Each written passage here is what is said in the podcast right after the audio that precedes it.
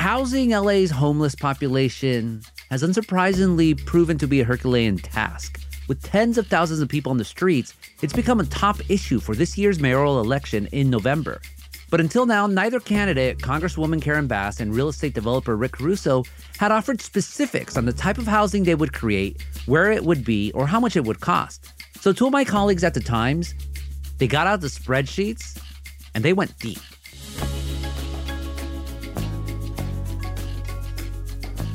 I'm Gustavo Arellano. You're listening to The Times, essential news from the LA Times. It's Monday, September 19th, 2022.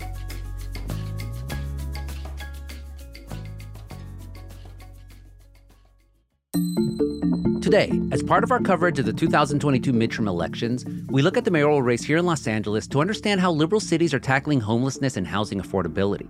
The new number for LA County's 2022 homeless count, released earlier this month, showed that growth slowed down during the two years of the pandemic, but nevertheless, homelessness continues to grow.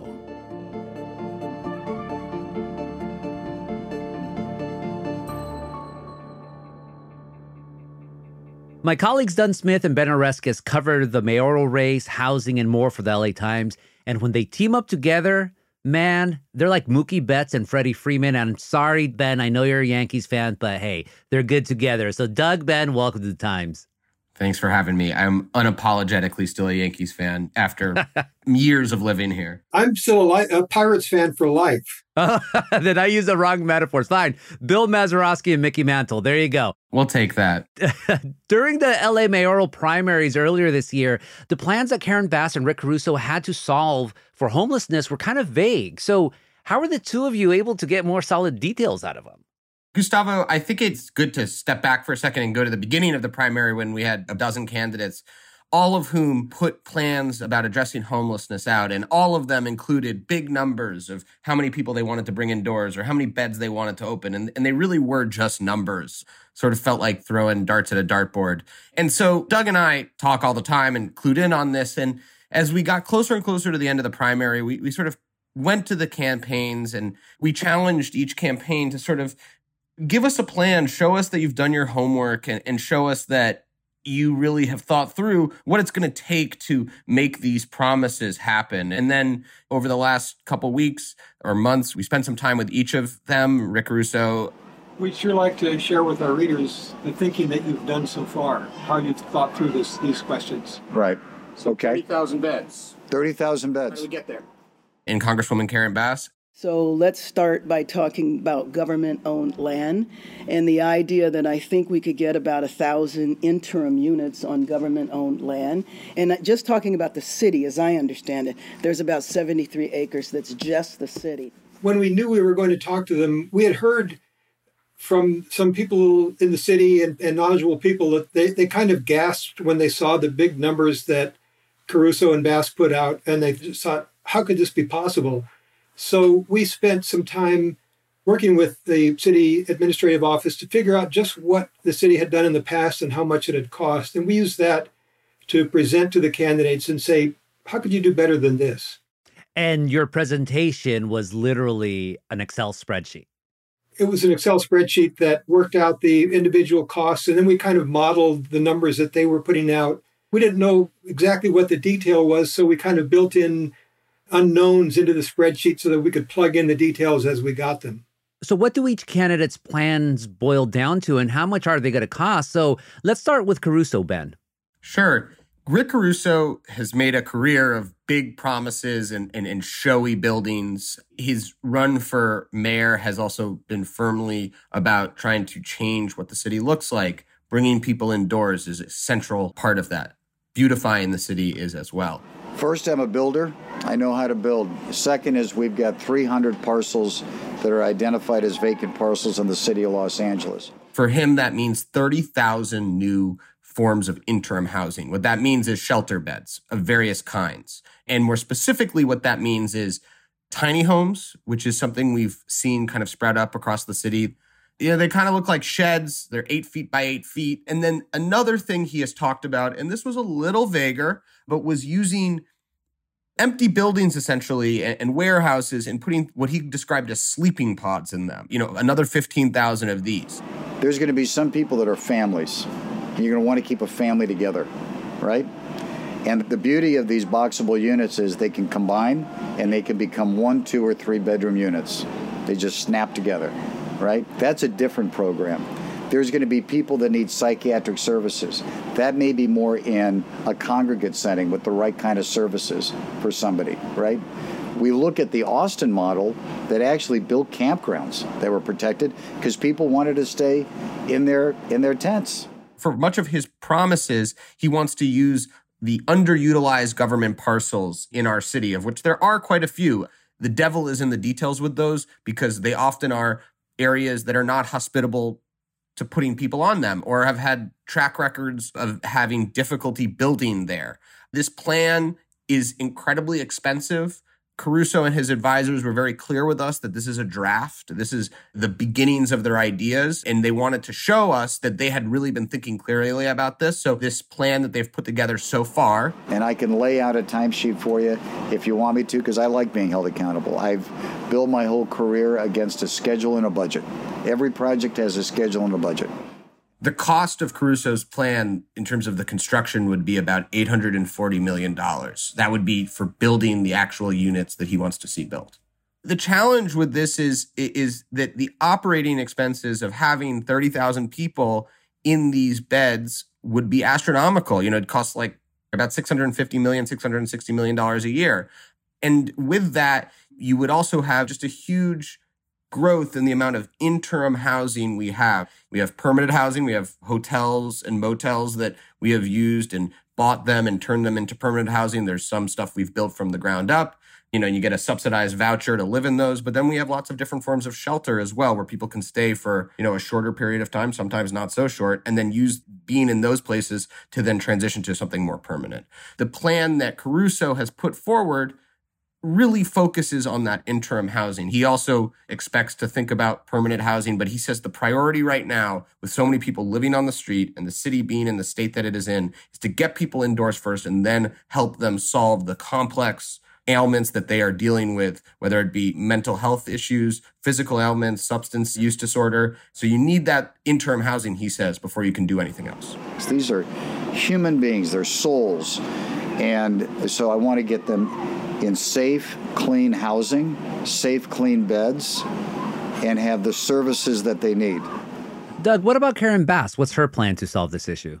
So, if Rick Caruso looked at it as a kind of a blank slate and said, I'm going to think of the simplest and quickest way to get 30,000 people off the street, Karen Bass looked at everything that's been done and said, I can do that better. I can make it faster. I can make it more productive. Every level of government has a role to play. I'm fortunate that I do have the relationships on every level of government, you know, leveraging relationships that I have on the federal level, but also on the state level. A good example of that is her 3,700 placements she expects to come from emergency housing vouchers, which came through the pandemic relief from the federal government. The city got more than 3,000 of those vouchers, but has only placed at this point fewer than 200 people using those vouchers. And she said in the first year in her being mayor, she would get them all used up. She would get those 3,000 people into housing Plus, she would get more people into housing using Project Homekey, which is effectively a state uh, funded program that the city participates in. So, one of the things that I'm trying to work with HUD on now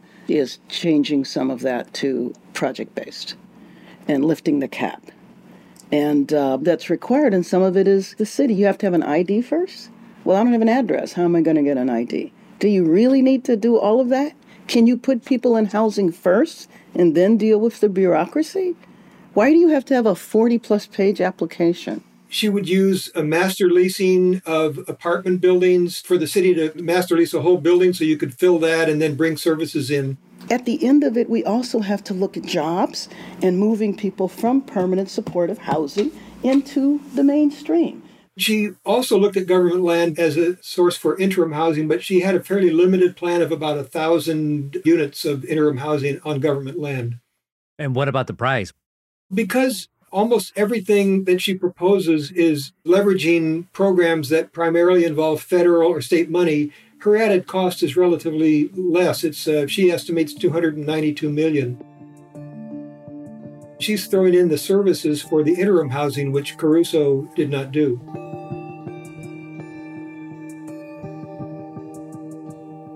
Most of that money would come from the federal government and state, and it's already programs that already generate that money, and she's just saying she'll bring in more.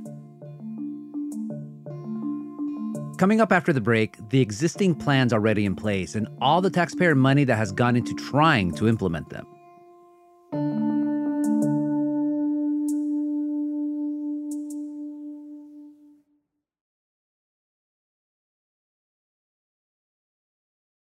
Doug, Ben, so how many plans do LA officials have right now going on to alleviate homelessness in the city? I think the first one and the one that's still sort of the flagship is Proposition HHH, which the voters approved in 2016. It provided 1.2 billion in bonds to build homeless housing. And the goal was to provide 10,000 units of housing over a 10 year period. It's been very slow getting going. And so the, the cost has gone up dramatically over the years. And it hasn't had a huge effect on homelessness on the street. Ben, do you think all this money that has been poured into that program has been spent wisely? This housing has not come cheap. The city's contribution to it has been between 110 and 130 thousand dollars, but the units have cost upwards of six, seven hundred thousand dollars at some points. But people have really complained in our pages and on the campaign trail about how slow it has taken to get that housing built. Where we have seen quicker results is in other programs that the city has sort of started up. They've built in upwards, I think, about 20 or 25 new shelters several thousand beds there. The city has also been embroiled in federal litigation around homelessness. You know, I think the first time I was on this podcast, I was talking about Judge David O. Carter at Orange County, man like you. Yeah. And how, as a part of that lawsuit, the city and county agreed to build around 6,000 new shelter beds of various forms. Some of them were renting hotel rooms, some of them were tiny homes, but much of that expansion ended up in LA. And so between these two programs, we saw another several thousand units interim housing come online. And that has been something that happened much quicker than Triple H and probably had a lot more impact on how the streets look. That being said, when you talk to advocates, the refrain is homes and homelessness. And so using that permanent supportive housing to help those people with those complex psychological and physical ailments is what they want to see. Not a lot of that housing is opened yet. And that is a frustration for a lot of people. Doug, you've reported that Los Angeles spends up to hundreds of thousands of dollars just for a single housing unit. So, why is it all costing so much? I think one thing that's generally agreed upon is that these are decades old structures that government uses to funnel money into affordable housing. They work to produce a few units of housing every year, but in the aftermath of Triple H, the goal was to scaled up dramatically and produce thousands of units a year. And the structures just don't work that way. They're very slow. There are huge bureaucratic barriers in the way, and they're highly competitive. There are rounds of funding that each developer has to go through that can take years just to put together a capital stack to build something. And so there's a lot of interest in figuring out how to streamline these bureaucratic structures. And that's something that both Rick Caruso and Karen Bass have criticized. And they say that they'll boost efficiency and cut back on waste. Ben, do they have the experience to back up those goals? I think the most interesting part of our conversations with both of them was it came back to a single, very simple refrain trust us. we have the experience, we have the know how, we can do this. And those experiences are different. Rick Russo told us multiple times he's a builder. The primary question is why is the private sector building that same unit for $200,000, $250,000, right? We were sitting in one of his developments in the Palisades having this conversation, and he pointed to this property and said, I did this quickly and under budget. I, I can do that. Building is not the problem. I know how to do that. And the public sector is building it at three to four times the cost.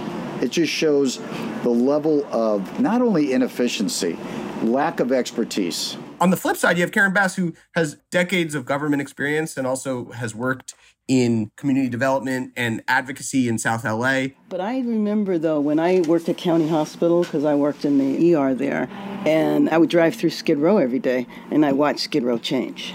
Because Skid Row in the early 80s was white men, alcoholics, and then when crack hit, it began to change, and then it became a black community. As uh, and it still is now. Exactly. it's pretty wild.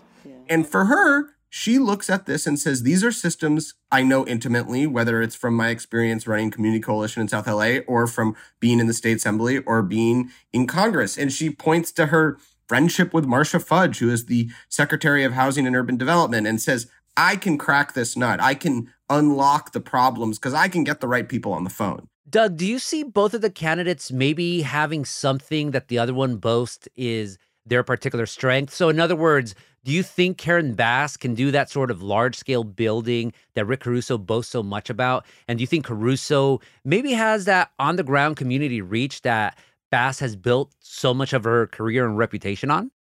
First of all, there is such a perception throughout the political system in Los Angeles that they've got to succeed, that the new mayor, whoever it is, is going to have a better mound of clay to mold you know, we, we talked to Zev Yaroslavsky, who is like one of the most sagacious former elected officials around. Former supervisor, yeah. And city council man for years. And he said, neither of these plans are realistic. They are faced with an existential political problem now. And both candidates have, have promised to end homelessness in a year, or at least house 30,000 people in a year. It isn't going to happen. He said they can't do what they say they're going to do in a year but whoever wins, they should borrow from the other one because there's really good stuff in both of these plans. This isn't a college paper where uh, you can be accused of plagiarism. This is a, an emergency where everybody should take whatever ideas they can get. And I think the best way to sort of diagnose like the pros and cons of each plan, what we heard from people, again, this is their point of view that I've kind of like summarized. Caruso's plan is probably ambitious, if not unrealistic, while Karen's plan is quite realistic, if not unambitious and by that I mean we spoke with Kevin De Leon, who ran against both of these candidates, and, and sort of looked at Karen's ideas and said she's on third base. This is going to already happen. She's trying to get ahead of the parade, kind of thing. And then he looked at Caruso's plan and said, unless we're opening up Dodger Stadium or SoFi Field, there's no way to get this scale. That said, he is someone who during the campaign set big goals and he said it's good to have a big goal. It's good to have this reach because if Caruso gets 20,000 of his 30,000 beds that's a huge win for him. And on the flip side if Karen can wring that many more housing placements out of the emergency housing voucher program that's a huge win for us you know? So in this we see the need to set lofty goals because you can point government in the direction of completing those things and also an insight into their worldviews more after the break.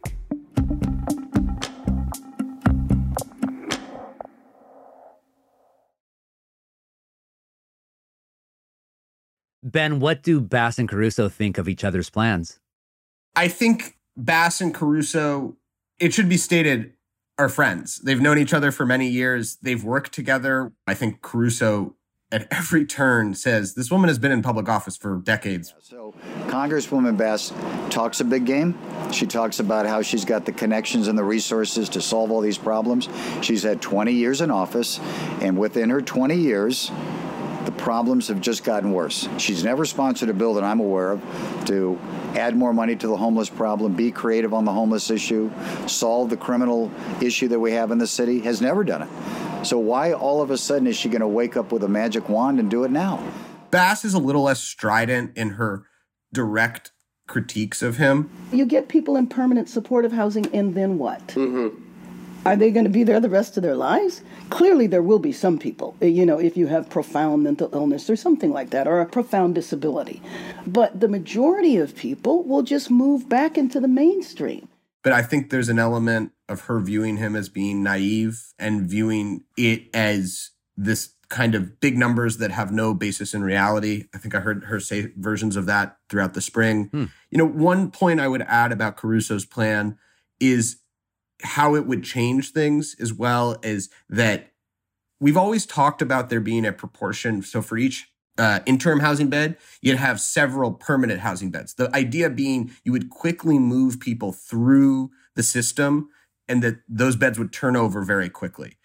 Karen is banking on that happening. Caruso is saying, no, no, no, no. We just need to get butts in beds indoors. And that is a very, very, very different view of the crisis. The reason being, people get stuck in interim housing. We have seen that across the city in various different forms. And that has a lot to do with the screwed up housing market, rental market in California. And so I think Caruso's plan would change a lot about how the city looks. And that would be a big new thing. And I think a lot of people are uncomfortable by that. Doug and Ben, one thing that both of the candidates agree on is a ban, a total ban on encampments near schools. Their answers to that question in some way reveal different ways they think. Caruso just said it's a no brainer. If you don't vote for that, you're voting to have people camping in front of schools. And Bass said she's opposed to laws that result in just moving people from one place to another without addressing their needs, but that she also has been at schools that had homeless camps near them, and she thinks that is bad for the school environment for the kids. So finally, Doug and Ben, like the main point of the conversations, the Excel sheet for uh, Caruso and Bass was how to house folks, how to get folks off the street. That's hard enough already. But did they offer any plans to address the roots of the homelessness issue?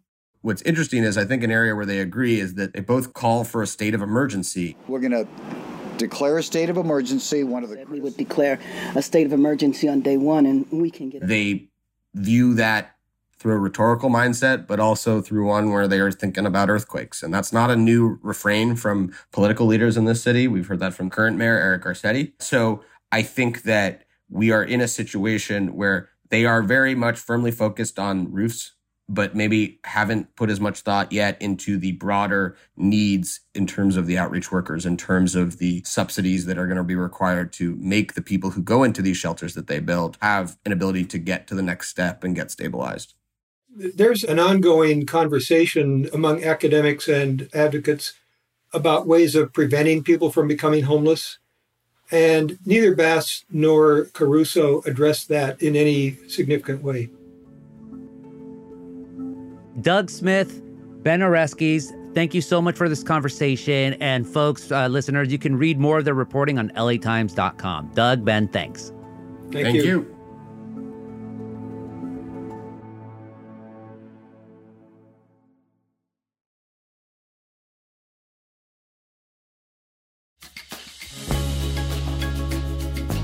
And that's it for this episode of The Times, Essential News from the LA Times. A special shout out to our loyal listener, Lydia Horn, who has listened to every single episode of The Times. That's a real one right there. Lydia, you're totally chida. Where's the rest of you super fans at? I'll give you a shout out. I could be the new Art Laboe, but you got to drop me an email so I can shout you out, you know? Denise Guerra was a head on this episode, and Mark Nieto mixed and mastered it. Our show is produced by Shannon Lin, Denise Guerra, Kasia Broussalian, David Toledo, and Ashley Brown. Our editorial assistant is Madeline Amato. Our engineers are Mario Diaz, Mark Nieto, and Mike Heflin. Our editor is Kinsey Moreland. Our executive producers are Jasmine Aguilera, Shani Hilton, and Heba Elorbany. And our theme music is by Andrew Eapen. I'm Gustavo Arellano. We'll be back Wednesday with all the news in this madre. Gracias.